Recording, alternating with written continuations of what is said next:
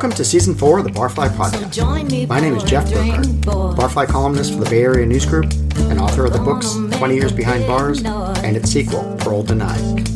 My co-host and barback is Kevin Blunt, editor of the online entertainment hub, The Marin Dish. So sit back and enjoy our little peek behind the hospitality industry curtain. Oh, and don't forget to Have a drink on me. Welcome to the Barfly Podcast. We're super happy today to have Perry Butler on the program to talk about the bar business in general. So, welcome, Perry. Thanks very much. It's fun to be here. You know, you're one of the few people who probably needs no introduction, having been in the industry as long as you have. Perry's, of course, has employed some of the most famous bartenders in San Francisco history. Across the board, all of your restaurants have always been known for a great hospitality atmosphere. A little less on the mixology, which I don't necessarily think is a bad thing. I think that the hospitality industry is about hospitality, and I certainly would love to get your thoughts on that. Well, yeah, we, we do real traditional bar stuff, and we have we have some good cocktails. I'm not a cocktail guy myself, but we've Aldi's very good at that. He's come up with some, and our bartenders do. But yeah, no, we we want to serve real real good drinks, good basic stuff, and that's what we've always concentrated on. I jokingly knock mixology. Of course, we all have to invent cocktails and do that sort of thing. But there's that over reliance on the drink alone as opposed to the atmosphere. Right. And I think Perry certainly is the the antithesis of that. Michael McCourt. That's where the story starts for me because uh, he he was our opening bartender at Union Street, and he gave the the bar instant credibility because he because of who he was. He'd grown up in the New York area, worked in his brother Malachy's bar on the Upper East Side, and he went to out to L.A. Worked at a little dive bar called Chez Jay in Santa Monica. And uh, I was told to, to get in touch with him, so I, we, I went down there and met him, and he came up for a weekend and said, "Oh, I love this. Well, count on me." And I said, "I'll be your man," and he was, and God love him. He's just a character. He could be a bad boy at times. he would get in trouble with demon rum himself, but um, and he passed away back in 2015. But he was a, he was a wonderful human being. So he was the he was the the landmark guy for me. He was the, the pin to the whole thing, right? Yeah, he was yeah. the, the part that we had some other good guys when we opened, but Michael Michael was the, the guy who really gave us credibility. And along came Seamus Coyle. You ever know him? I, I'm familiar with the name, of course. Seamus was Seamus was a classic. I mean, born in Dublin, classic Irishman. He was only with us for a couple of years because he he and he's gone now too. But I, I always say that he, he committed the unpardonable sin of beginning to believe his own BS. I mean, he really did. He became a professional Irishman, and Yeah. I finally had to tell him that we were done. And we had Michael English, who um, another great guy, born in Dublin, and he was with us for 30 plus years. And did they find you, or how did you find them?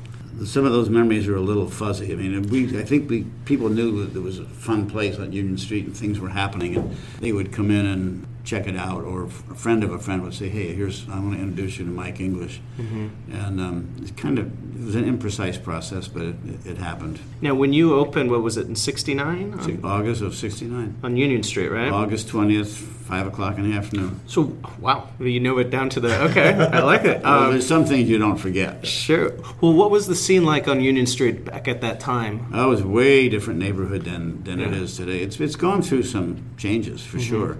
It was kind of a quiet residential neighborhoody street. There were laundromats, there were a couple hardware stores, there were a lot of antique stores, very few bars. The bus stop was there. Ah, the bus stop was there. Huh? Yeah. Okay. Bus stop. I don't even know when it opened, I, but um, there was a place called the Vintner, which is then became Pasta Pomodoro and is now shuttered. There were there weren't too many places, so it was it was kind of quiet. You wouldn't recognize it today, right? No, I mean, no. And then it, then it grew and grew, and it became very popular, and all people started opening other things and boutiques and stuff. And the um, what Chestnut Street has become is took a little Union Street's thunder, but it's still it's still a good neighborhood. It is what it is. You guys were instrumental in making it what it is. Well, you're nice to say that. There's other people have said that, and um, we you know we did become a, a go-to place. I'm very, very flattered by that. You're creating that all, all over the place now. Your second trip into to Marin County has been very successful here at the Larson. You know, the location. first one, which where I got my nose pretty bloodied, stuck stuck badly in my craw, and I thought, ah. We just you know everything that could have gone wrong down in Mill Valley did. It was that the timing wasn't good. We were we were using some borrowed money, and interest rates were up at 19, 20 percent, if you can believe that. Wow. And then the highway patrol decided to make an example of people coming out of our parking lot. Oh. And they put one night they pulled over 17 people, Oh. none of whom probably got arrested, but just harassment, and it got in the newspaper. Oh. And kiss of death Yeah. and some other things happened. So after after seven years of banging my head against the wall, and I went well in in '85. We opened in '82. In '85, we did Butler's upstairs, where where Heidi came into the picture. But we were just losing losing money hand over fist, and I finally said, "I can't. We can't do this." So we sold it at a big loss, and I. I thought, geez, you know, everything had gone so well in the city. It was my first step out of the box, but it was it, it wasn't the right one. Right. And you lived in Marin County. Yeah, Yeah. I, at, at that time we lived in Ross. Uh, I lived in Larkspur now for 24 years. But anyway, it always bugged it bugged me with how that didn't go right, and I wanted to get back here and make it right. And then when this thing became available, I thought we, we just have to do it. And thank God it's turned out really nicely. Yeah, And, the uh, community loves it. a lot of good, lot of good people came to work here, and they've stayed and stayed and stayed. And we're, I'm very proud of what, what, the, what this place Would you has say that this is your most successful location? Well, it's the highest grossing right now. Uh-huh. The Embarcadero was, but again, the pandemic changed that.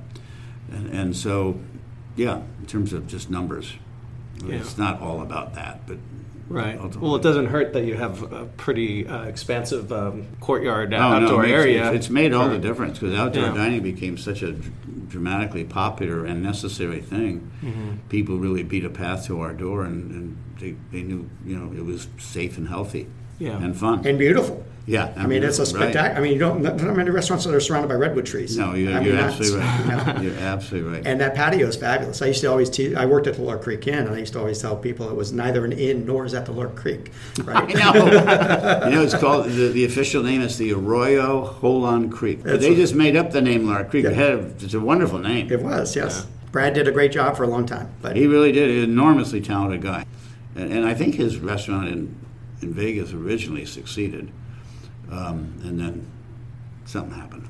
Something, yes. So we'll leave it at that. We- yeah, he's a, but he's a good man. We invited him on our first pre-opening night, and he, he came. He is a wonderful, probably the nicest chef I've ever worked for. Yeah. Right? Just a great guy, really personable. Grand Rapids, Michigan. Yeah. I started at a hot dog stand. I don't know if you knew that. That was I, I'm not his- sure I did. His first cooking job was at a hot dog stand for his dad. So Wow. great, great stories. So anyhow, you know, the thing about the bar business is, uh, you know, people ask me all the time, well, now what what do you expect? And the pandemic has changed all of that. Yeah. So I'm not sure. I trajectory previous was always such a great thing. Certainly with liquor companies and bars, a lot of them were turn and burn. They just wanted to open, make a name for themselves, and sell them to someone else. And Perry's obviously does not subscribe to that theory. I mean, No. your family works for you, you're in this industry, and you've been in this industry for a long time. So, what, how do you think the new bar industry is going to look? Is it going to look more like the old, or are we still headed down that? that I hope we don't go down the turn and burn thing. I don't know. I don't know how rewarding that is and how possible is if you invest so much of yourself and your time and your money to open a place and it starts to click. Why in God's green earth would you want to sell it? Right. Unless that's really was your motivation from the beginning. But I think you work so hard to make it successful when it is, you can stand back and enjoy it and hopefully make a couple bucks. And obviously, over time, the margins in this business have sh- shrunk. You know that Yeah. um, which is why when the pandemic came along, I think a lot of people who were kind of hanging on said, "I'm out," mm-hmm. And that was, you know, the pandemic is what pushed them over the edge. But I, I don't know. I, I think, I hope it goes back to the old days of just, you know, open it and keep it. And keep it for a long time. Yeah. for the long term, you know. Well, in my case, I, you know, I wouldn't have didn't wouldn't want to sell. it. I wouldn't want wouldn't have known what to do with myself. you know, I was I had no idea what we were onto at Union Street, and you know, at 26 years old, and very idealistic and a little naive, and all of a sudden it became this huge success.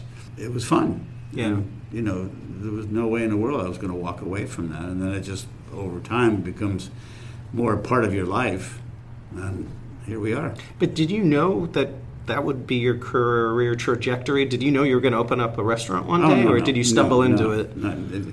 Here's a here's the Reader's Digest version. okay. this podcast isn't long enough.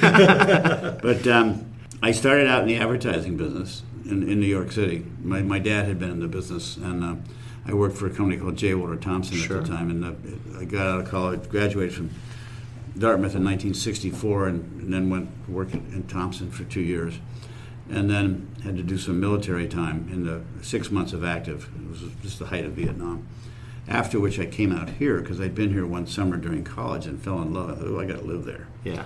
So found a job here, and my first wife and I moved here, and I had just another advertising job. It was not fun or fulfilling at all. So she said, "Well, why don't we just open that restaurant we've been talking about doing someday?" And I said, "Yeah, that's a joke. We didn't have any money." Blah blah blah. I mean, but she was very very persistent, uh, maybe even relentless, and, and a wonderful person, and a big part of establishing Perry's on Union Street. So, long story short, we we borrowed some money and and just put one foot in front of the other, and figured that uh, if we work hard and pay attention, we'll figure it out. And we made our share of mistakes in the beginning, but none of them so glaring that it harmed us. And then a wonderful guy named Glenn Dornbush, who was in the public relations business. I don't know that you would have met him or known him, but he's been gone for a while he started feeding things to Herb Caen, items about things that were happening in the restaurant, and we started to get a lot of publicity. And he brought in radio people, TV people, media people. They were like, "Oh, this is cool." Because the one thing we did, there hadn't been anything quite like us. You know, a lot of places in the city back then were all dark, kind of red flocked wallpaper. Yeah. We turned the lights on Yeah. and um, served the menu we have. You could have it. You could, if you like, wanted a burger, you could have it at night for dinner, not just at lunch, like most places. They Right. they had the casual menu at lunch, and they ratcheted it up at dinner, and, and wanted you to spend more money on, on a steak or whatever.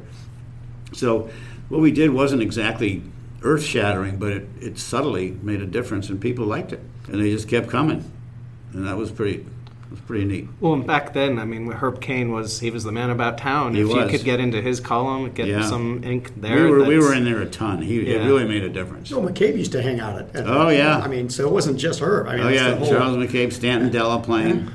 You know, a lot of those, a lot of those folks, and um, yeah, Charles McCabe was a character. Yes.